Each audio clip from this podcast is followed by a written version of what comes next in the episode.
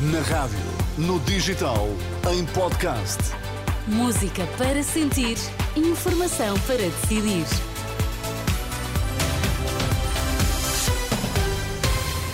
Atualizamos agora toda a informação na Renascença. Começamos pelos títulos em destaque nesta edição das quatro. Um desabamento de um edifício em construção provoca feridos em Lisboa. O Banco Alimentar contra a Fome recolheu quase de 2.300 toneladas de alimentos nos últimos três dias.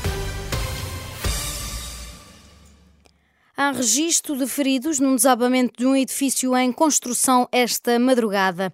Na freguesia de Beato, em Lisboa, caiu esta madrugada um edifício que estava em construção em cima de outro edifício. Ao que a Renascença apurou há instantes com o Regimento de Sapadores Bombeiros de Lisboa, há registro de feridos.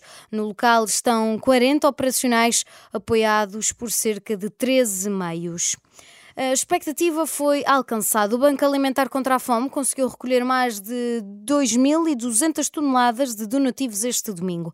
Em declarações à Renascença, Isabel Joné, presidente da Federação Portuguesa dos Bancos Alimentares contra a Fome, disse que este resultado simboliza a solidariedade dos portugueses. Recolhidas 2.292 toneladas de alimentos eh, pelos eh, bancos alimentares que estiveram em campanha mas isto é uma impressionante expressão de solidariedade dos portugueses que, uh, apesar das dificuldades que muitas famílias vivem, não quiseram deixar de contribuir com alimentos ou sendo voluntários. Foi uma campanha muito, muito uh, expressiva e uma reiterada manifestação de solidariedade dos portugueses.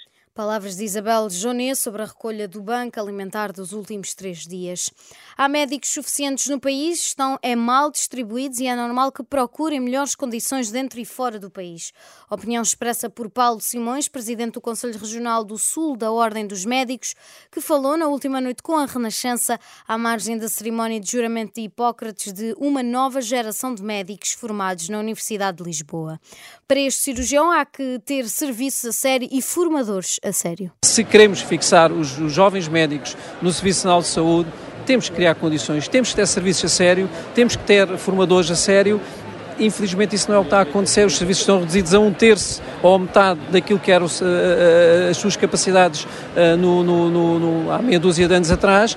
Paulo Simões, que lembra que nesta altura Portugal é um dos países europeus que pior paga aos médicos.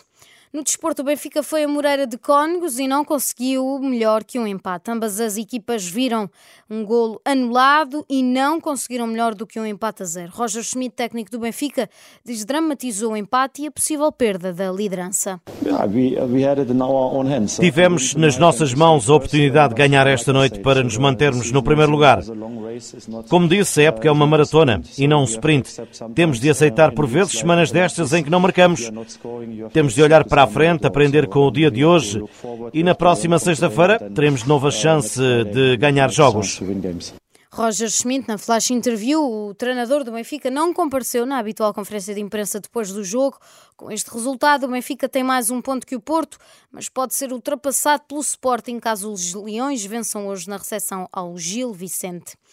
Um sismo de 6,9 graus de magnitude na escala de Richter atingiu esta madrugada a ilha de Mindanao, no sul das Filipinas, mas autoridades descartaram o risco de tsunami. O sismo é a mais forte réplica registrada até agora desde o terremoto de magnitude 7,6 que atingiu a costa da província, no leste de Mindanao, na noite de sábado, indicou o Serviço Geológico dos Estados Unidos.